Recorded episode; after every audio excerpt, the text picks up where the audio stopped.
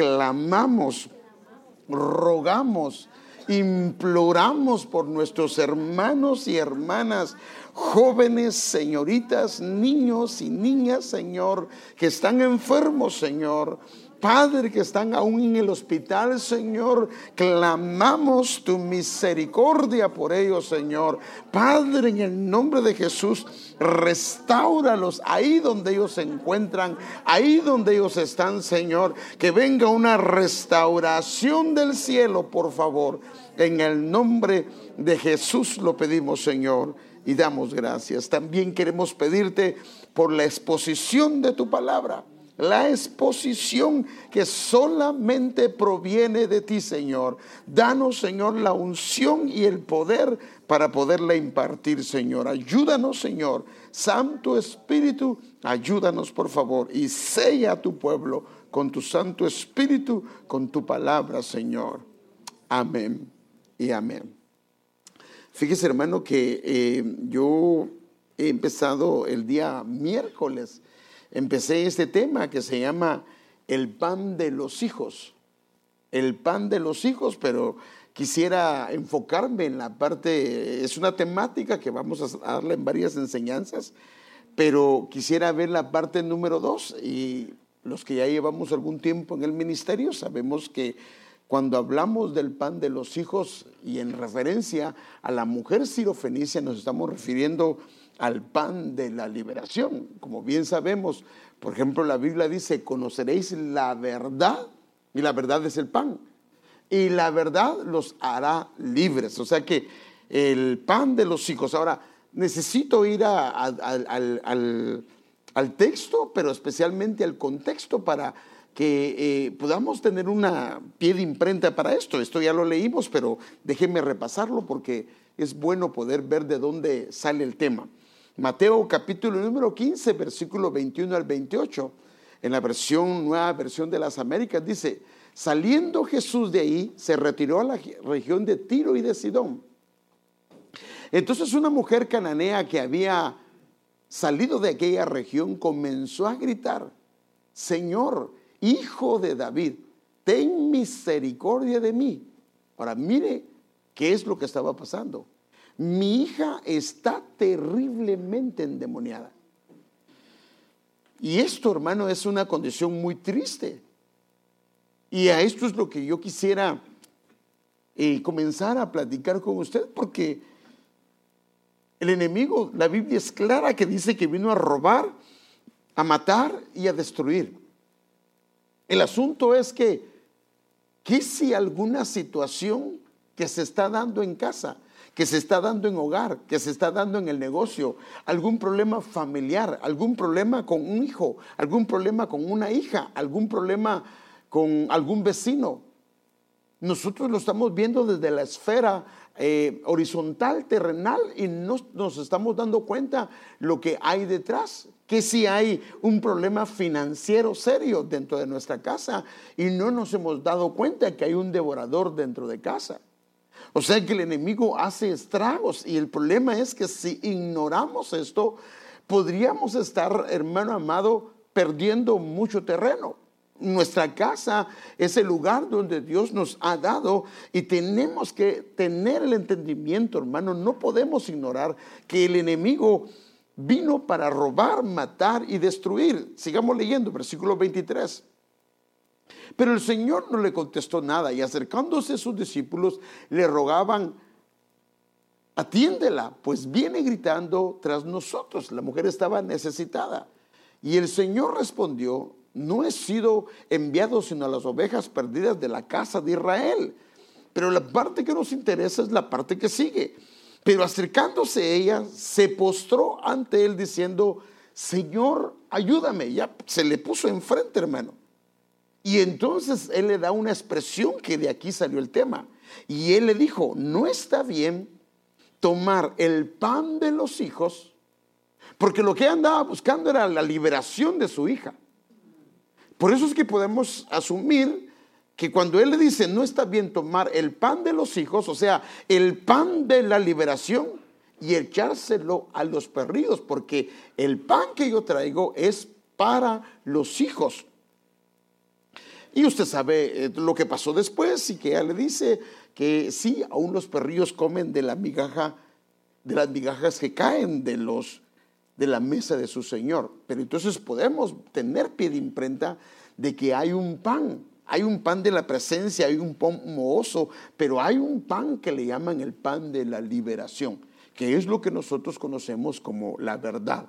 Solo que la palabra tiene varias esferas y es lo que la Biblia nos muestra a través de su palabra.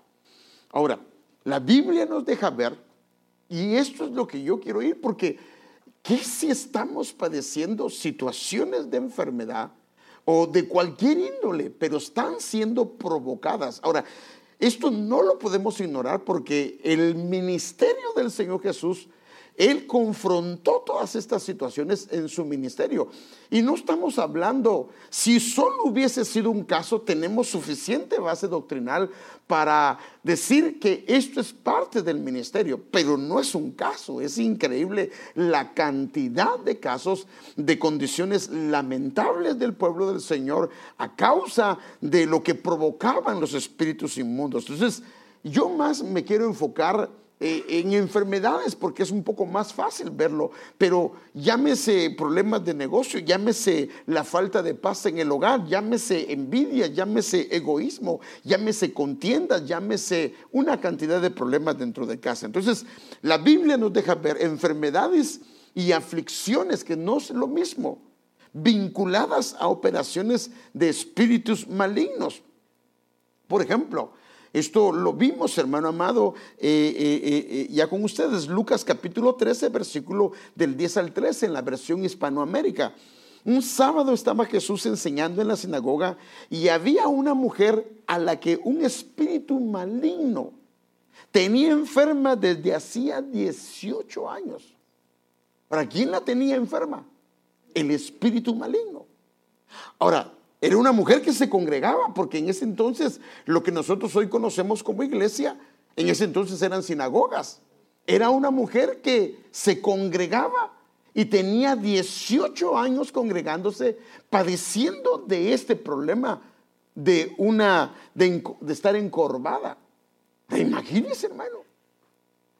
Qué tremendo. Y esto, y esto es asombroso porque eh, esto nos dice que nosotros podemos ver que el enemigo no se cansa porque hay una diferencia entre, es lo que hemos entendido, entre lo que hacen los espíritus inmundos y lo que hacen los demonios. Los espíritus inmundos llevan a una persona a contaminarse y a involucionar en lo que es su persona. Por ejemplo, se comienza a meter en áreas que lo hacen pecar y darle rienda suelta al pecado.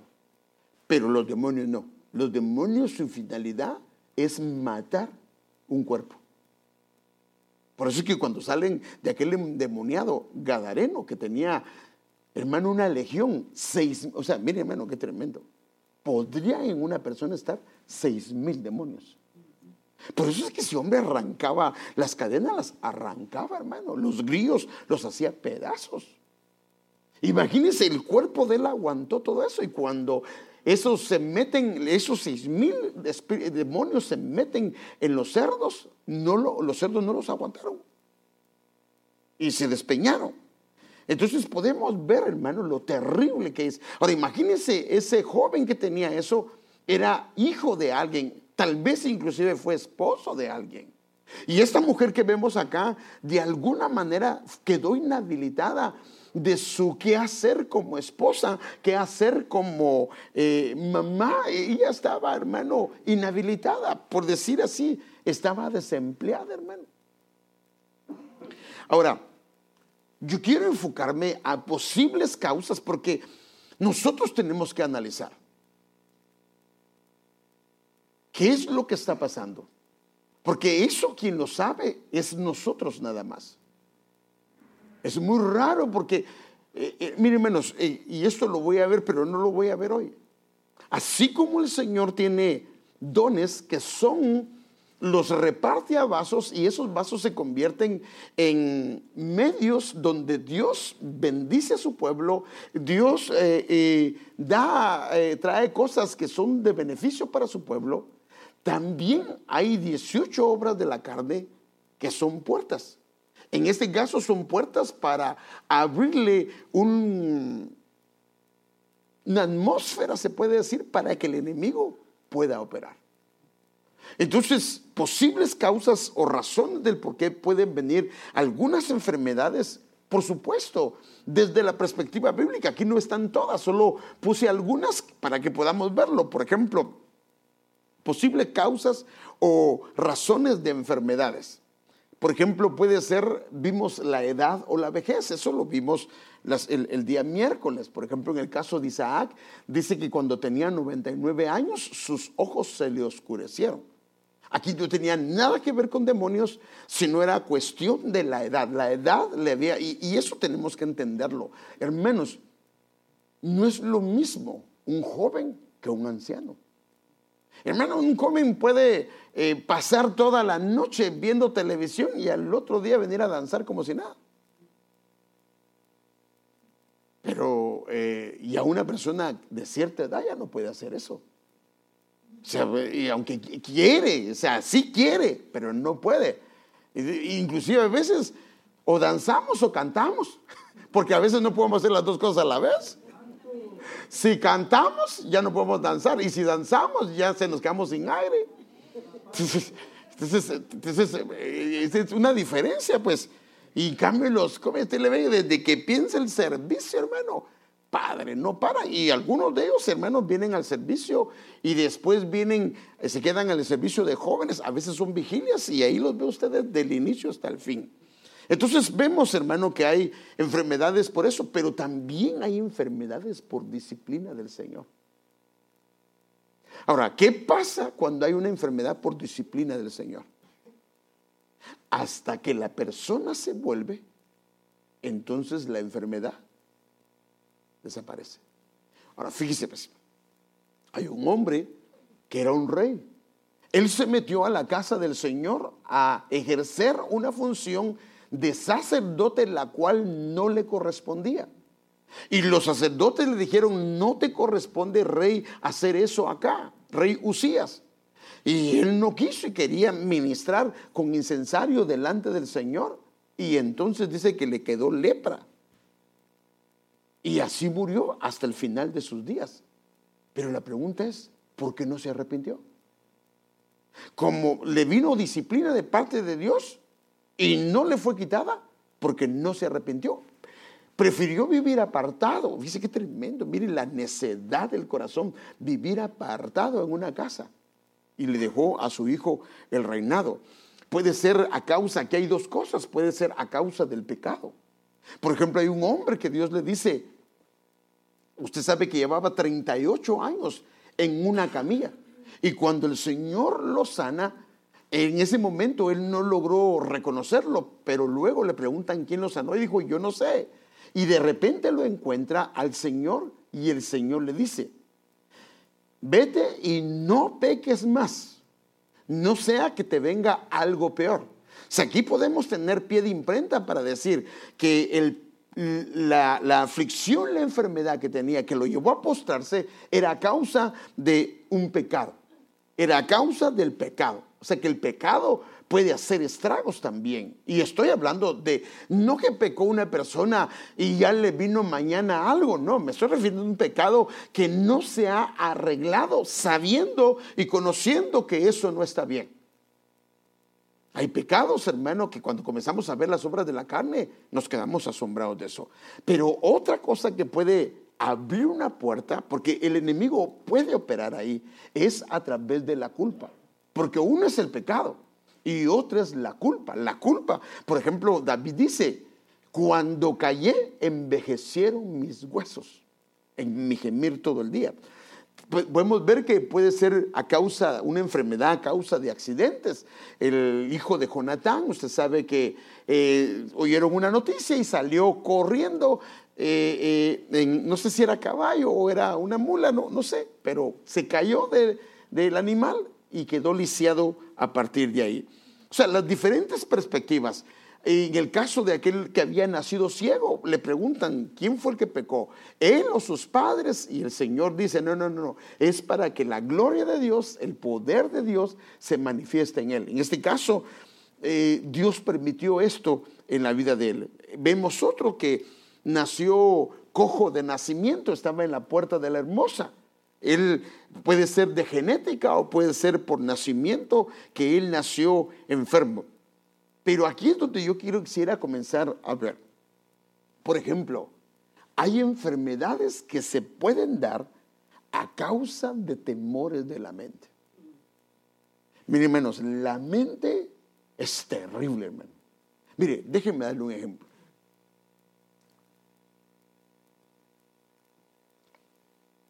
Se encuentra con un hermano o una hermana o alguien muy cercano y andaba ahí tosiendo. Y usted está tranquilo y, ah, pues sí, ay, pobrecito, salud, le dice uno ahí. pero de repente se va a su casa y al otro día se entera que el hermano tenía COVID. O la hermana tenía COVID. Hermano, no comienza uno hasta a sentir que le está todo, hasta, hermano, mire, mire, mire, es que hermano, esto es terrible, hermano. Es terrible, la mente es tan poderosa, hermano. Ahora, si no hubiese oído que tenía COVID, ni siquiera hubiera, pero media vez le dijeron que tenía COVID y como se recordó que andaba cerca, entonces la mente comienza a hacer estragos. O sea que ese es el problema de, de la mente, hermano. Déjenme darle un ejemplo. Mire, Job capítulo 3, versículo 25 dice, pues lo que temo. Ahora, ¿qué es el problema? cuando hay temores en el corazón. Por eso es que nosotros tenemos que refugiarnos en el Señor. Pero ¿cuánto pueblo hay que vive bajo temores, hermano? Y aquí lo que dice Job dice, lo que temo. O sea que el temor no hacia el Señor, sino un temor hacia las cosas de la vida. Si nosotros no arreglamos eso, estamos abriendo una puerta para que venga. Inclusive, hermano, a veces en la mente comenzamos a decir nosotros, esta diabetes mía, este dolor mío. Es, eh, o sea que estamos apropiándonos que eso no es, es nuestro. Y nuestra mente comienza a trabajar de esa manera. Entonces, los temores son una de las áreas que pueden traer enfermedades. Y le estaba poniendo ese ejemplo. Miren, no sé si esto no lo comprobé, pero leía en, no sé si en internet o en Facebook, el experimento que hicieron. Por lo digo, no lo comprobé, o sea que no puedo certificar 100% esto. Pero dice que a una persona que estaba eh, condenado a muerte, imagínense, condenado a muerte, le dijeron, podemos hacer un experimento contigo, no, no te vamos a sacar de la cárcel, pero ¿sabes que hay una muerte que es una muerte lenta? pero de alguna manera no, se sufre. ¿Y cuál es? Le dijeron ellos. Pues la muerte es que te abren una vena y comienza a gotear la sangre. Y en la medida que la sangre va, el cuerpo se va quedando sin sangre, la persona pues va a terminar muriendo, pero es sin dolor. Entonces, ¿qué prefieres eso? ¿Esto o la silla eléctrica o la, vivir todo el tiempo en la cárcel. Y él dijo, pues prefiero eso. Si me dan esa opción, yo la quiero. Y dicen en ese experimento que entonces al hombre lo pusieron en una camilla y pusieron una especie de palangana en la parte de abajo, pero él no la podía ver porque él estaba acostado. Y entonces comienza y aparentemente le hicieron, le cortaron la vena, pero nunca le cortaron la vena sino lo que hicieron fue que pusieron un pequeño chorrito con gotas. Y entonces en la palangana se oía cómo caía supuestamente la sangre. La sangre. Pero, por decirlo de esta manera, en la medida que fue pasando el tiempo, pues la sangre fue aminorando y cada vez se oía. Y cuando ya fue las últimas gotas, supuestamente, el tipo le dio un paro cardíaco y se murió. Y no le estaban sacando nada. Pero el poder de la mente, el poder de la mente. Y hermanos, Y estoy hablando no del pueblo mm, del mundo, estoy hablando de la iglesia. La iglesia tiene ese problema también. Mire, ¿cuántas cosas son más negativas las que decimos que positivas? Pasa algo y pensamos, lo primero que pensamos no es en lo que bueno que nos va a venir. ¿Qué es lo primero que pensamos? ¿Qué vamos a hacer? ¿Qué nos va a pasar ahora? Y vemos todo el panorama bien negro y oscuro. Y somos cristianos que conocemos que el Señor está con nosotros. Pero nuestra mente es tremenda, hermano. Entonces, lo que temo viene sobre mí. Y lo que me aterroriza me sucede. Entonces tenemos que trabajar en esta parte porque el enemigo puede trabajar. Entonces, yo sé que algunos por el tipo de temperamento tienden más a ser un poco más negativos o a ver las cosas. Pero tenemos que cuidar porque Él es torre fuerte y en Él nos debemos de refugiar. Amén. Ahora, déjenme ver otro caso y este es el caso, y para ver el, problema de la mente, este es el caso de Naval.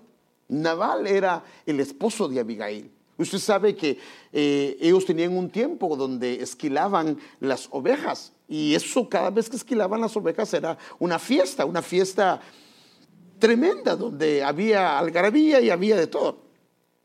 Y David con 400 hombres estuvo cuidando a los pastores. Parece que el hombre tenía mucho dinero. Pero cuando ya era la, la fiesta o eh, la esquilada de las ovejas, él le manda a decir a Naval, por favor, por favor, hemos cuidado a tus pastores, nada les ha hecho falta, así es que por favor compártenos algo porque necesitamos. Y él le dijo, ¿y este hombre, hijo de Isaí, quién es? Y comenzó a, de alguna manera a hablarle de una manera muy pesada. Y cuando le llega la noticia a David, ¡ja! David se pone bien enojado y agarra con los 400 hombres y se deja venir. Pero entonces a Abigail le explicaron qué había pasado. Y entonces Abigail dijo, no, esto viene muerte para nuestra casa. Y ella se encaminó, le cargó unos camellos o burros con cosas y lo logró encontrar en el camino. Y le dijo, no, no te vayas a vengar por ti mismo porque esto y lo otro. Y total es que no le permitió vengarse. Y entonces eh, él dijo, a causa de tu sabiduría yo no voy a continuar. Pero eh, ella regresó y el hombre estaba en gran fiesta, borracho, y ella no le quiso decir nada. De que la muerte venía hacia él, no le quiso decir nada. Sino lo que hizo fue que al otro día lo regañó y le dijo lo que iba a pasar. Ahora, cuando él oyó la noticia, ahora, por eso le digo, eh, ese es el problema, mire lo que pasó. Pero sucedió que por la mañana, cuando se le pasó el vino a Naval, su mujer le contó estas cosas. Y su corazón, ahora fíjese pues, lo que temía, eso me vino. Lo que me aterrorizaba, eso me sucedió. Y su corazón, a causa de que, era, aunque era necio, eh, tenía un problema de temor, se quedó muerto dentro de él. Y se puso como una piedra. Ahora, mire la noticia, ya no venía. David ya no venía, pero solo la noticia provocó en su mente y en su corazón esto. Y dice que diez días después el Señor lo terminó hiriendo y el hombre murió. O sea que podemos ver que esta es otra causa de enfermedades, hermano. En este caso, el hombre hubiera quedado todo un vegetal si el Señor no lo mata. Porque imagínense el corazón como una piedra, un vegetal. O sea, siempre hay una razón del por qué pasan las cosas. Ahora déjenme ver otro. Y, es, y de hecho esto es lo que más me quiero enfocar, porque yo quisiera que con la ayuda de Dios, hermano, podamos discernir dónde está. ¿Por qué es que mi hijo no quiere nada con el Señor? ¿Por qué es que mi hija no quiere nada con el Señor? Porque hay tanta oposición en ese lugar. Hermano, a veces son causa de espíritus inmundos. Entonces las enfermedades pueden venir o ser causadas, ya lo vimos, por espíritus inmundos. Y esto vimos a esta mujer que tenía una enfermedad de 18 años. Y el último es, por ejemplo, puede ser por virus o plagas. Ahora, esto es algo que tal vez en el tiempo del apóstol, perdón, en el tiempo del pueblo de Israel, no lo miraba. Pero ahora nosotros sí lo podemos ver. Ahora, fíjese que es el problema. No es que no habían plagas, porque el Señor a veces permitía plagas, pero por decirlo eso, eran provocadas o permitidas por Dios. Pero ahora es el hombre el que las ha fabricado. Por ejemplo, por ejemplo a la pandemia del COVID-19, mucha gente le llama no pandemia, sino plandemia, porque algunos creen que fue provocada para ver cómo se mueven las masas. Y por supuesto, hermano, con esta pandemia hubo entidades que se hicieron ricas, millonarias, multimillonarias, por ejemplo. Eh, las, las empresas farmacéuticas. Hermano, esa gente hizo dineral. Eh, las compañías de envío hicieron dineral. Las compañías donde, hermano amado, son lugares como supermercados, hicieron dineral. Ahí lo puede ver, ahí están las estadísticas de cómo crecieron en esa pandemia. Entonces, hicieron mucho dinero, pero a costa de qué? Se llevaron mucha gente. Fíjese, pues, mire, mire este versículo, es tremendo, que nos habla del final de los tiempos. Apocalipsis 11:13 dice, y se, hará, y se airaron las naciones, pero ha llegado ya, ya tu ira. Y el tiempo de ser juzgados los muertos, que a los muertos los van a juzgar. Y de dar el galardón a sus esclavos los profetas y a los santos y a los que temen tu nombre. A los pequeños y a los grandes, pero lo que me interesa es la parte, porque este es el tiempo del juicio. Y de destruir a los que destruyen la tierra. O sea que hay gente que está destruyendo la tierra. Ahora, ¿cómo la está destruyendo?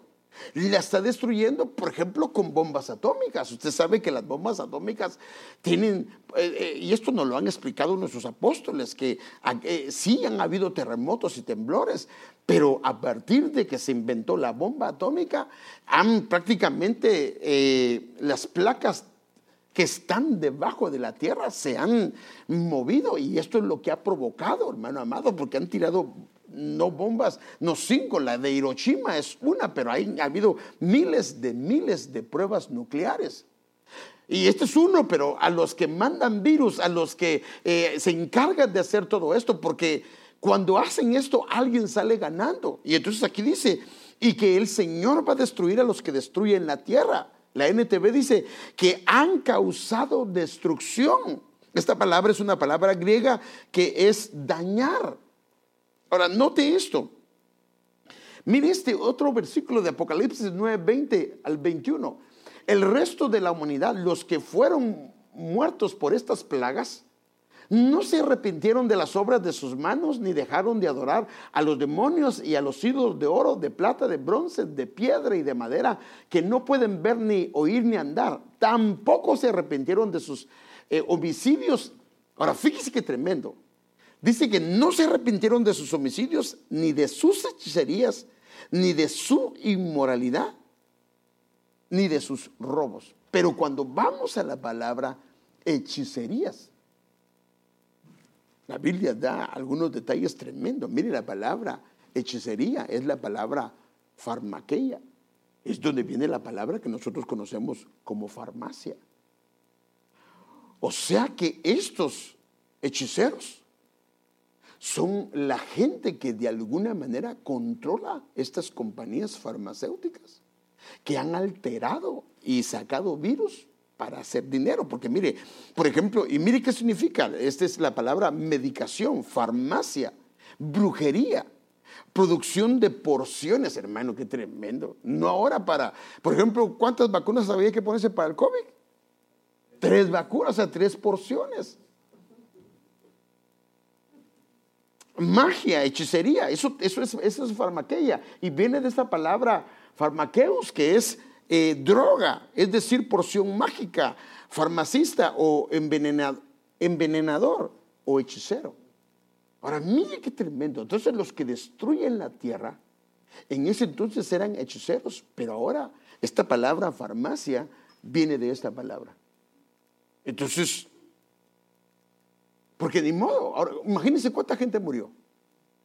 ¿A quién se le hace responsable? Algunos dicen que vino de China, pero ¿y se hace responsable? No, pero ¿cuánta familia perdió gente?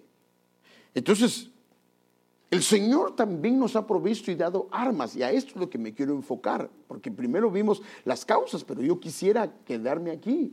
El Señor también nos ha provisto armas y las cuales son poderosas en Dios para poder destruir fortalezas de toda índole. Ahora, el asunto es este. Las armas están ahí. ¿Qué pasa si el cristiano no las usa? ¿Es culpa de Dios? No, el problema es, somos nosotros. Porque el problema es que nosotros deberíamos de ser sembradores, deberíamos de ser atletas, pero deberíamos de ser soldados parte de un ejército. Y parte del ejército, hermano, el ejército no se llega con short, no se llega con chancletas, no se llega, no, no, no. Al ejército se llega con un uniforme, que es la armadura para ellos hacer eh, eh, su, su trabajo o la pelea que tienen que hacer. Entonces déjenme ver el versículo este. Segunda de Corintios capítulo 10, versículo 4 al 5 en la versión pechita. Porque las armas de nuestra milicia, Ahora, fíjese que dice, no es que un hermano se vaya a agarrar con el otro, no, no, no, no. Las armas de nuestra milicia no son carnales, o sea, no tiene nada que ver con pelearse, ponerle zancadilla, hacer tropezar al hermano, difamar al hermano, no, no, no, no, no, no tiene nada que ver con eso. Porque se recuerda lo que decíamos, que muy probablemente la mayoría de las cosas que nos pasan o que no suceden son provocadas o vienen desde la esfera espiritual. O puede ser del lado maligno o puede ser del lado eh, benigno o, correcto. Entonces, porque las armas de nuestra milicia no son carnales, sino del poder de Dios. Y la Biblia de las Américas dice, poderosas en Dios. La Biblia, nueva traducción judía, dice, tienen el poder divino. Ahora, mire, bueno, esas armas están ahí. Pero que las usemos son otra cosa. Ahora, ¿las va a usar un sembrador? ¿Las va a usar un atleta? ¿Quién las va a usar? ¿Quién es? Un soldado.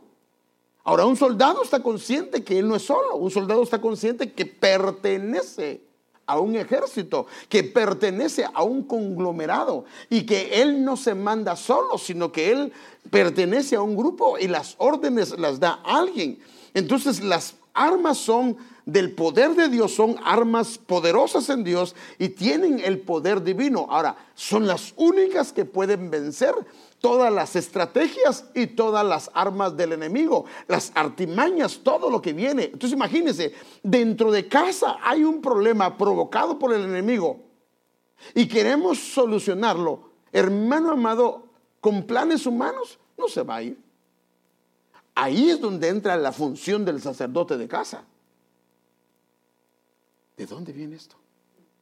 Discernir de dónde está viniendo esto. Miren hermanos. Por ejemplo, unos, si a cada rato están saliendo problemas en casa y nos estamos peleando con esposa, con hijos, ¿no será que hay algo más? Pero yo hago responsable a él o, ella me hace responsable a mí. ¿No será que hay algo más? Entonces, ¿qué hacen las armas poderosas? La parte número dos, por medio de las cuales sometemos rebeldes fortalezas. Ahora, esas fortalezas se oponen, por supuesto, al plan de Dios, se oponen a la familia, se oponen a la iglesia, se oponen al plan y al propósito que Dios tiene para ti y para tu familia. Mire la versión de las Américas, dice, para la destrucción de fortalezas. O sea, hermano, estas armas son para destruir fortalezas. Ahora, ¿qué significa una fortaleza? Es un lugar firmemente, hermano, plantado, que es difícil poder destruir. No puede hacerse con el armamento humano ni con conceptos humanos. Solo puede venir del poder de Dios y de las armas poderosas de Dios. Ejemplo, destruyendo razonamientos. Mire, un día yo recuerdo, estaba leyendo un libro de un hermano que, habla de, de liberación. Y él estaba contando que, no sé si era su hija, que le estaba hablando del plan de salvación a su esposo. Y el esposo no entendía. El esposo no lograba comprender. Había un problema espiritual en él. Y entonces vino ella. Fíjese que tremendo, hermano. Como conocía lo que hacía su papá, le dijo en el nombre de Jesús, todo espíritu de, de, ceguera, lo reprendo en el nombre de Jesús y se va fuera. Al rato ella le habla del plan del Señor y el hombre entendió todo. ¿Quién estaba bloqueando ese entendimiento? ¿Quién estaba bloqueando que él recibiera la palabra? El enemigo. Por eso la Biblia dice que el enemigo ha puesto un velo. Entonces imagínense, es que ya le hablé a mi hijo, ya le hablé a mi hija, ya le hablé al esposo y no entiende, más bien se ha puesto necio. ¿Y no será que hay algo espiritual? ¿Y qué es lo que hago? Me enojo con él, me enojo con ella. ¿No será que el problema es espiritual? Y lo, y lo que menos he hecho es ir a la parte espiritual. Porque, hermanos, cuando es espiritual, ya no es oración, ya es una pelea espiritual. No, sé si me voy a entender. Por ejemplo, si yo tengo un problema con un hijo, entonces, y está enfermo, pues yo oro por él. Pero si detecto que es espiritual, entonces ahí, ahí ya la oración cambia es en el nombre de Jesús toda entidad espiritual que está molestando, que está haciendo. ¿Sí me entiende? Es una oración completamente diferente. Entonces a veces estamos orando cuando deberíamos de estar peleando. ¿Me doy a entender, hermano? Entonces, ¿cuántas cosas pasan en casa que las estamos trabajando con oración y debería de ser con guerra? Porque la situación es espiritual. Y eso no se va a ir hasta que no vengamos con la parte espiritual. Entonces, por ejemplo, el muchacho, la muchacha, el esposo, la esposa, no quieren entender. No, pues que yo no lo veo así. Y él antes era un joven sujeto, una esposo, una esposa eh, entendible, un esposo, y ahora mm, su razonamiento es que él no lo logra ver así y que perdone. ¿No será que este razonamiento se lo puso el enemigo. Por eso dice, destruyendo razonamientos. O sea, maneras de pensar, baluartes levantados que no permiten que el plan de Dios o que la familia corra en el camino de Dios. La Reina Valera 1960 dice argumentos, maneras de pensar. La NTV dice obstáculos de arrogancia que no logran entenderlo. Ahora, ¿por qué tenemos que ver esto, hermano? Porque nosotros, hermano, somos responsables de la casa donde nos han puesto. ¿No será que hemos estado orando y lo que tenemos que hacer es pelear? Destruyendo razonamientos y toda altivez que se levanta contra el conocimiento de Dios. Si alguien no quiere nada con Dios, ¿no se le podría llamar eso altivez? llevando cautivo ese pensamiento o ese razonamiento que el enemigo le ha puesto a la obediencia de Cristo. Señor, Él es mi esposo, ella es mi esposa, Él es mi hijo. Señor, y en el nombre de Jesús yo ato y ligo ese razonamiento incorrecto que se opone a ti y lo llevo cautivo a la obediencia de Cristo. ¿Cómo hizo pero claro, tenemos que usar la Biblia, porque ¿cómo peleó el Señor Jesús los 40 días? ¿Cómo lo hizo? Escrito está, escrito está, escrito está, con la palabra, hermano. Por eso es que la espada nuestra es la palabra. Amén. Entonces, dejemos ver algunas armas poderosas para la destrucción de fortalezas, porque en esto me quiero... Entonces, uno, y por supuesto, lo primero que tenemos que hacer es analizar y examinarnos. Porque hermano, no vamos a ir a pelear una batalla sabiendo que estoy en pecado, sabiendo que hay algo que no está bien en mí. Eso sería, hermano amado, incorrecto. Entonces lo primero que tengo que hacer es confesión de la culpa o del pecado. Por ejemplo, dice el salmista, dichoso aquel a quien el Señor no le imputa eh, culpa alguna, ni en su espíritu alberga engaño. Es honesto con Dios. Mientras callaba, envejecían mis huesos de tanto gemir todo el día. Entonces, lo primero que tiene que verificar, hermano amado, es que si hay algo, ser honestos con Dios y decirle, Padre, yo he pecado. Porque a veces lo que nos pasa, hermanos, es que yo tengo un problema con mi esposa. Y yo no quiero reconocer que el problema soy yo. Mire, pasa en la iglesia. Hay hermanos que tienen problemas con varios hermanos de la iglesia.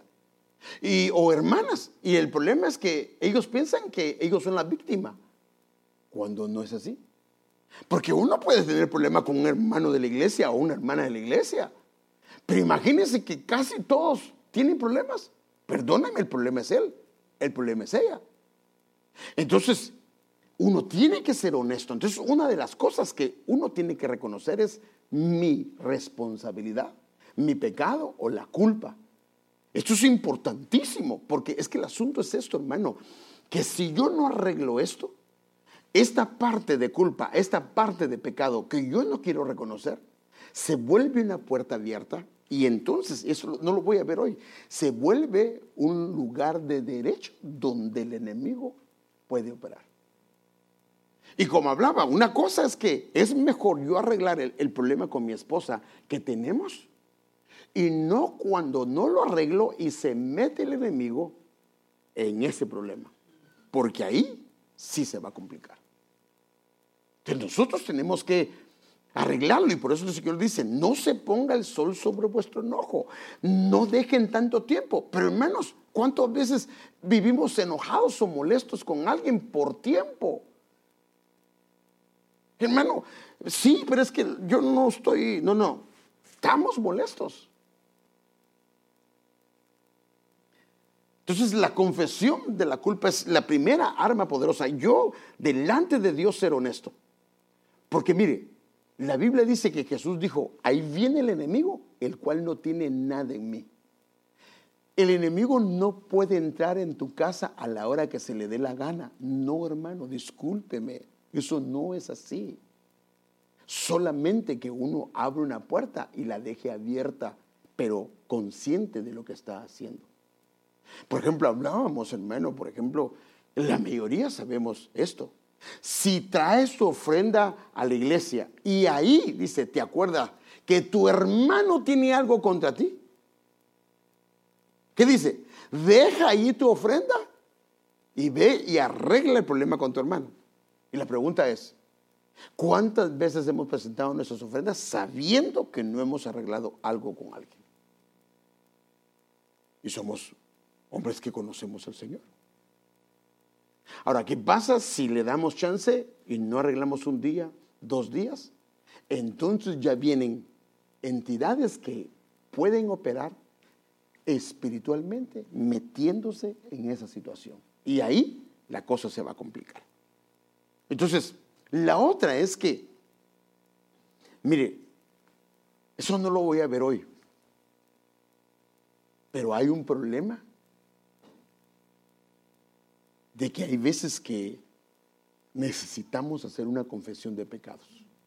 Miren, hermanos, a esto se le llama administración del alma hay cosas, mire, todo lo que nos ha pasado nos ayuda a bien o afecta mi caminar. Por ejemplo, porque hay gente que no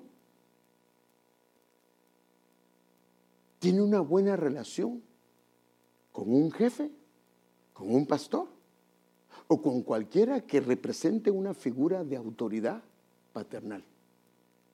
¿no será que en su niñez tuvo serios problemas con su figura paternal?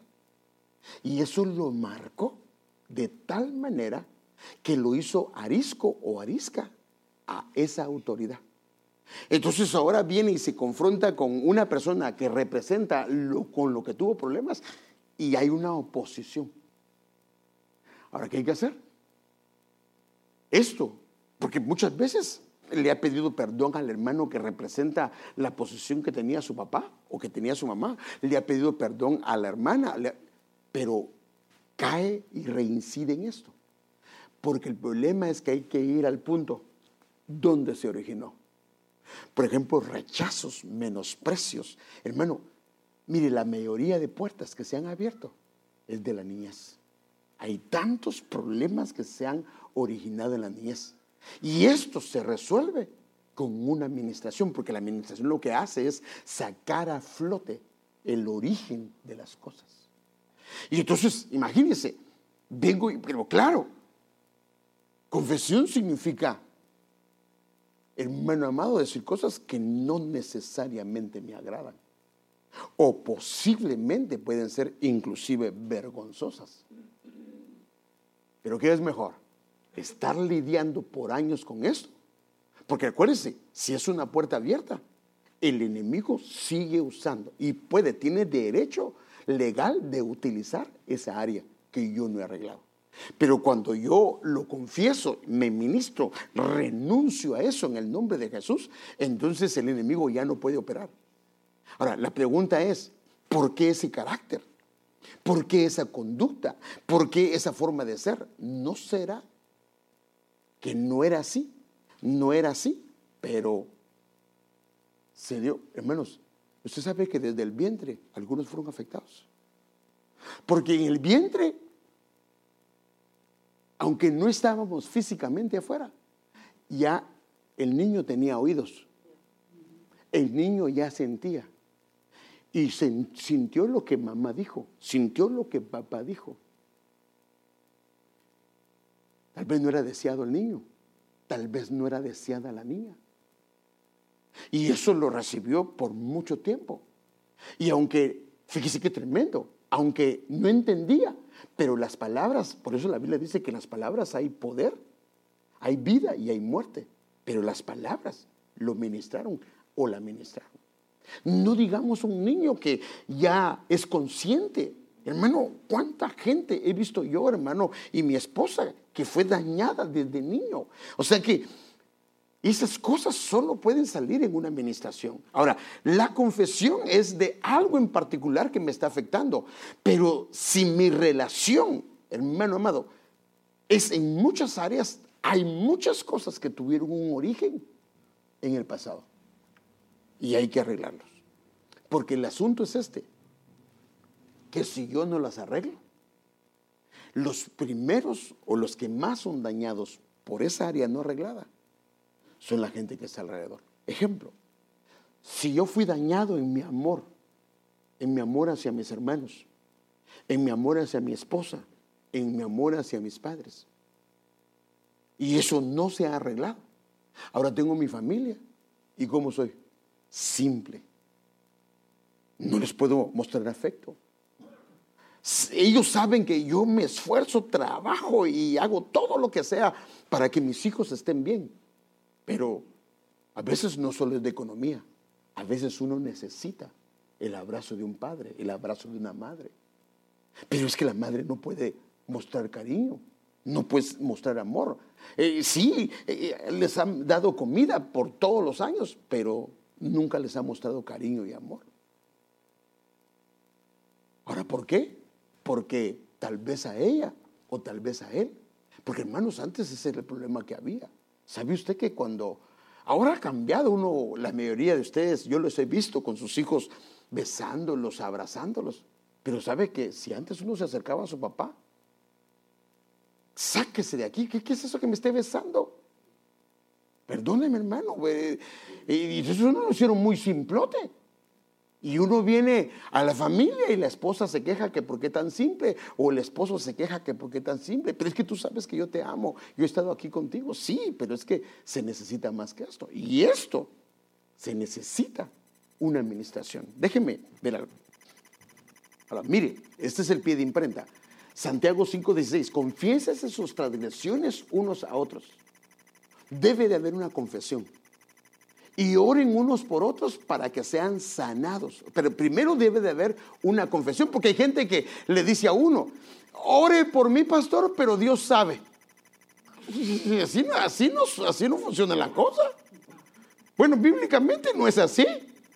Dios sabe lo... No, no, no, no, no, no. La Biblia dice, confiésese sus transgresiones unos a otros y oren. Ahora, ¿por qué? Por esas transgresiones, para arrancarlas, para renunciar unos por otros, para que sean sanados. Porque es grande el poder de la oración que un justo hace. Déjeme ver un cuadro. Mire, aquí está el asunto. Nosotros somos tripartitos. Eh, y, y, usted sabe que a nosotros se nos llama también tabernáculos. Entonces nosotros tenemos un atrio que representa el cuerpo.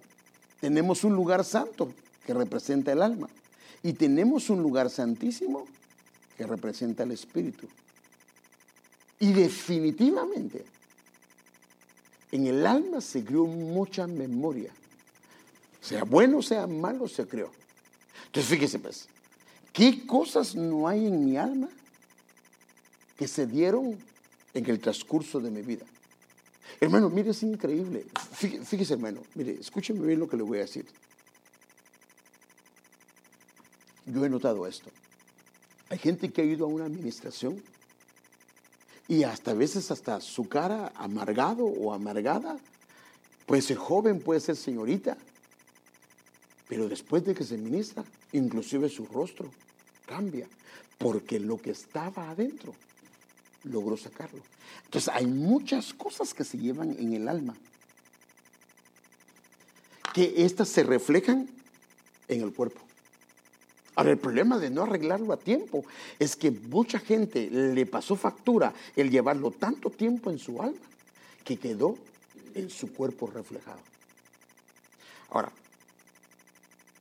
hay que limpiar el cuerpo, el atrio, y hay que limpiar el alma. Pero si solo limpio el cuerpo y no limpio el alma, aunque por ese cuerpo se ore tantas veces, va a caer nuevamente en lo mismo porque el problema está en su alma.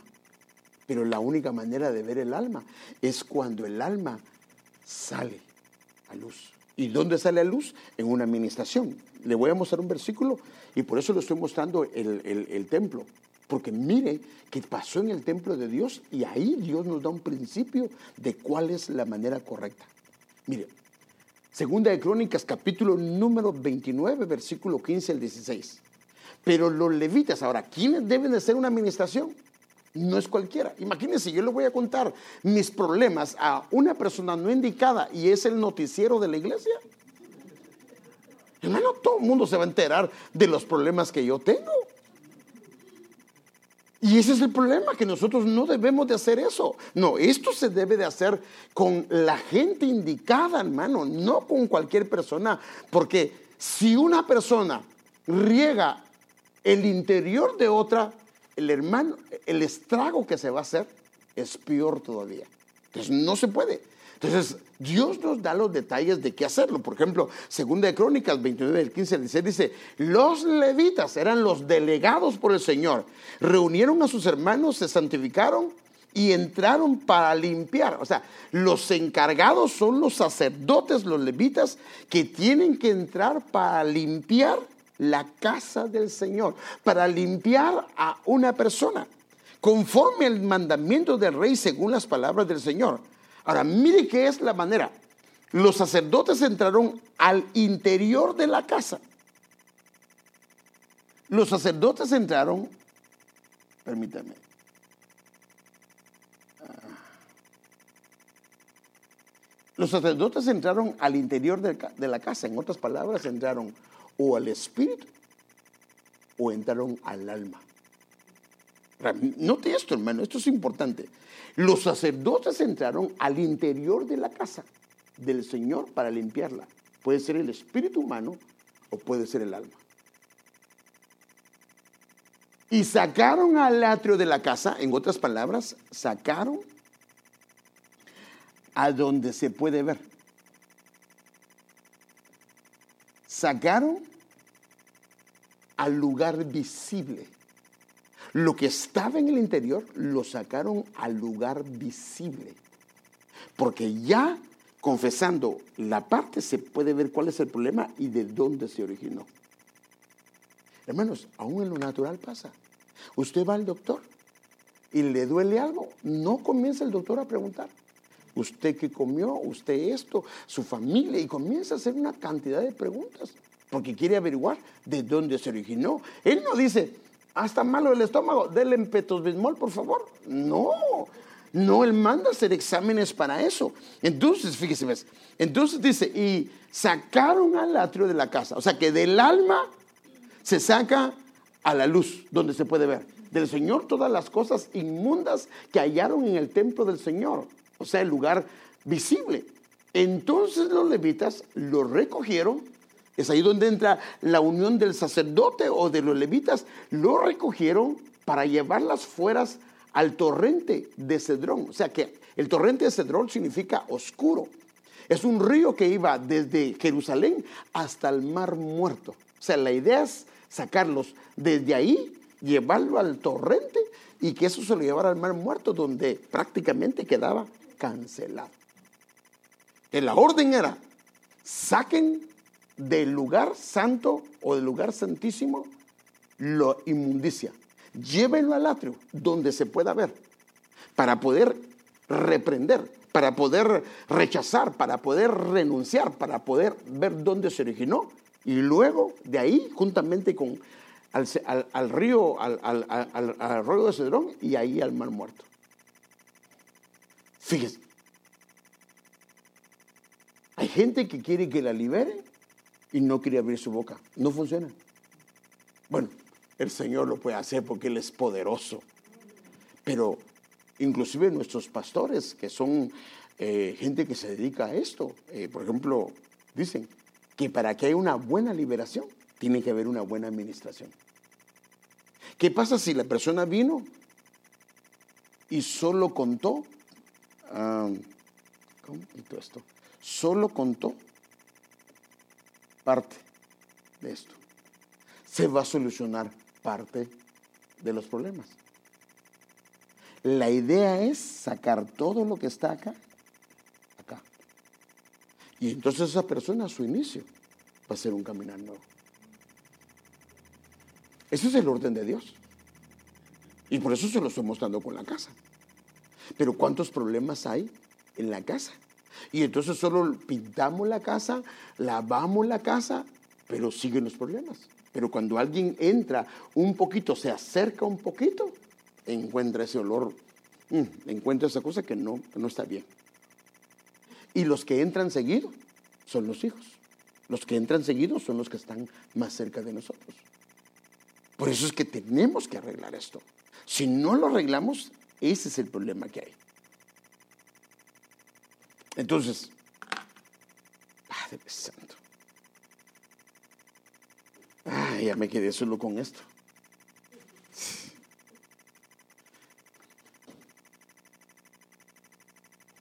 Ahora, esto es para el bien de nosotros.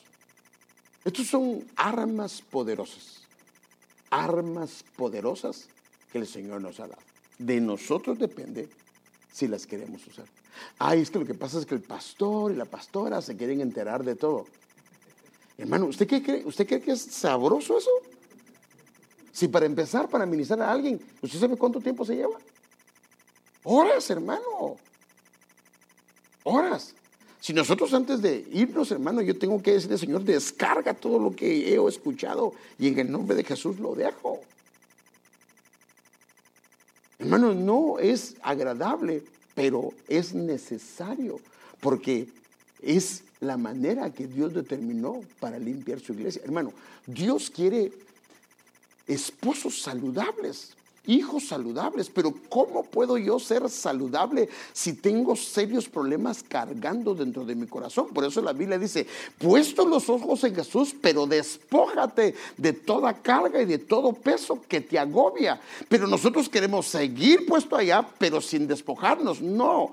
Ahora, claro, yo debo de hacerlo individualmente, pero cuando yo sé que estoy cargando cosas que ya he orado varias veces y no me he logrado librar de ellas, es muy probable que necesite administración. Pero claro, la administración, hermano amado, imagínense que eh, venga yo con un hermano y me diga, usted adivíneme qué es lo que tengo. Pues yo no soy adivino. Yo voy a preguntar, hermano, ¿cómo fue su niñez, hermano? ¿Qué fue lo que le pasó? Y no me quiere decir nada. Te lo voy a decir, hermano, que el Señor lo ayude, porque Él no puede ayudar. Nosotros ejercemos una función. No somos psicólogos, el que le va a ayudar es el Señor. Mire, inclusive, hermano, yo no sé si le ha pasado, muchas veces uno tiene problemas. Y solo con contarle a alguien de sus problemas, uno siente un alivio, hermano. Imagínense cuando logro sacar todo lo que hay dentro. Imagínense cuántos años llevo cargando con cosas y me ayudan para romper, para renunciar con todo eso. De seguro, el esposo después de una administración, la esposa después de una administración, el hijo o la hija, quien sea, créame, nunca va a ser el mismo. Porque tal vez su manera de ser es a causa de que hay cosas que están guardadas y el enemigo ha estado haciendo estragos a través de esos lugares porque el enemigo tiene derechos legales. Necesitamos ver de dónde vienen las cosas. ¿Por qué es que mi hija está así? ¿Por qué es que mi hijo está así? ¿Por qué es que mi esposa ha tomado esa actitud? Es mi esposo, mi papá, mi mamá. Hermano, la mayoría de veces hay un problema espiritual. Porque no es el diseño de Dios. El Señor dijo, yo vine para que tengan vida y para que la tengan en abundancia. El deseo de Dios es que seamos matrimonios exitosos, familias donde reine la paz, donde la bendición del Señor repose. No es el deseo de Dios que un matrimonio esté como perros y gatos. No, eso no es el diseño de Dios.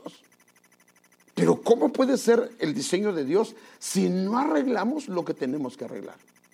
Pero es que yo le he pedido muchas veces perdón. Sí, pero vuelves a hacer lo mismo. ¿Y por qué vuelves a hacer lo mismo? Porque hay cosas que están ahí, hermano. ¿Por qué es que viene una persona? La, raíz de amargura viene, esta es otra cosa, raíz de amargura puede traer enojo. Por ejemplo, si yo tengo un problema con mi esposa que no la he perdonado, se comienza a generar en mí o raíz de amargura o resentimiento hacia ella. Entonces, las primeras veces le comienzo a hablar con enojo.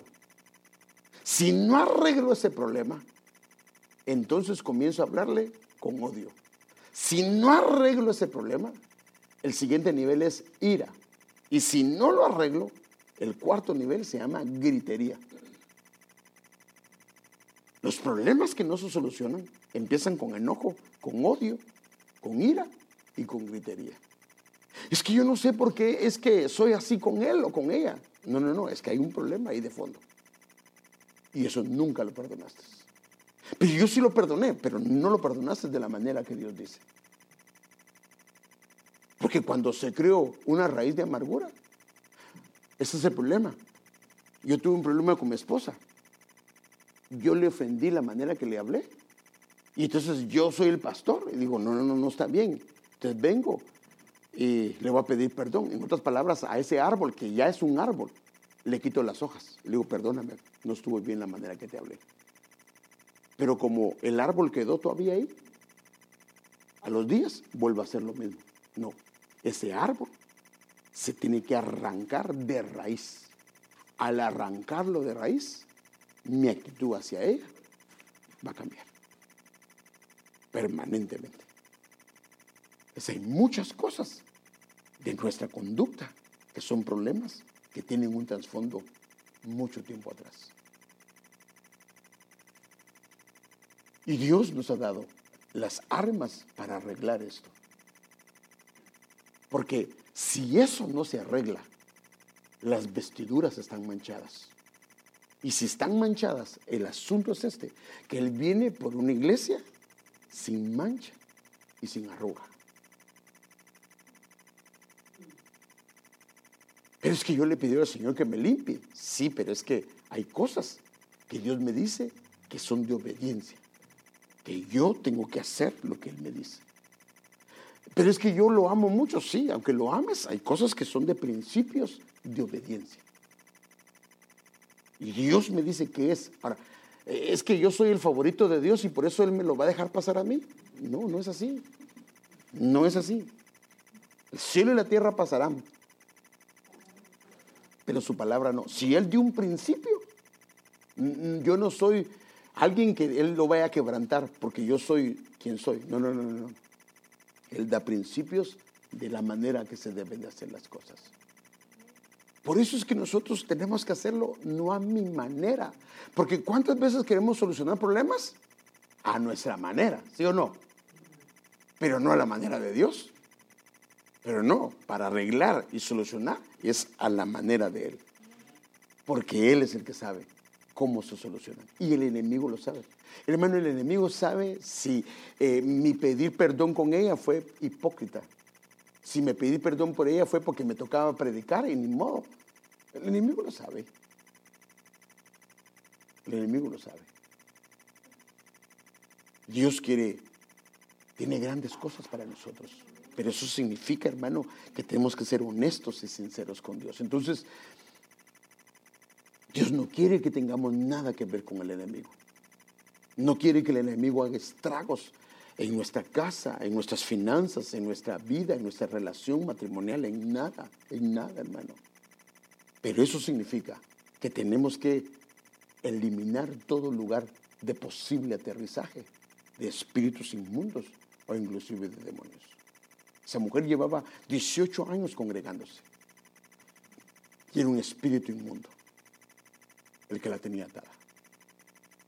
La mujer, la, suegra de Pedro, estaba en cama postrada. Mire, mire hasta dónde la había llevado esta fiebre.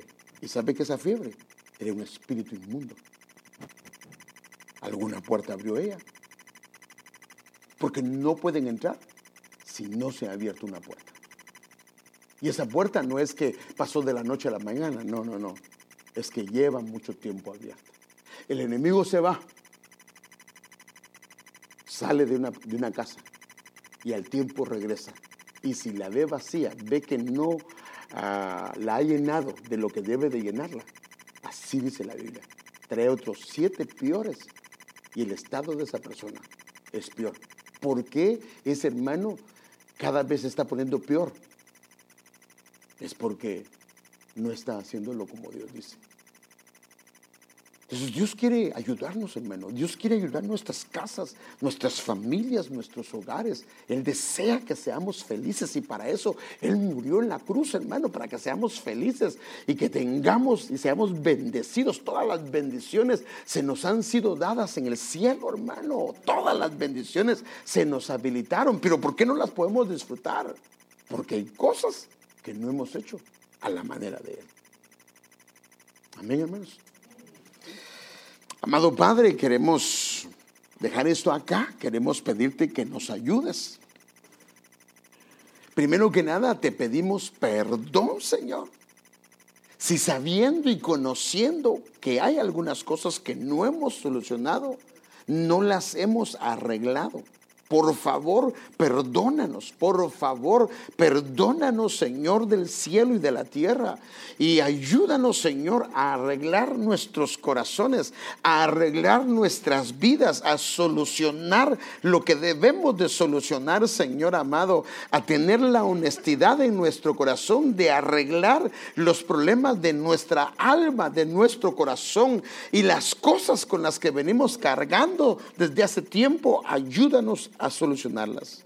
Señor, por favor, danos la gracia de ser honestos contigo, de ser sinceros, Señor, y de ver lo que está afectando nuestra casa, nuestra conducta o nuestra familia. Por favor, Señor, ayúdanos.